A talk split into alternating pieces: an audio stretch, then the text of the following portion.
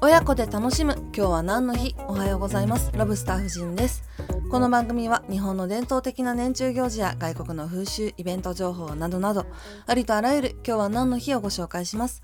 この番組のトピックをご家庭内の話題にして季節を感じていただけたらなと思います。それでは本日3月21日は春分の日です。今日朝と夜の時間が同じです。そして今日はお彼岸です。お彼岸の中日です。今日はぼたもちを食べてみてはいかがでしょうか。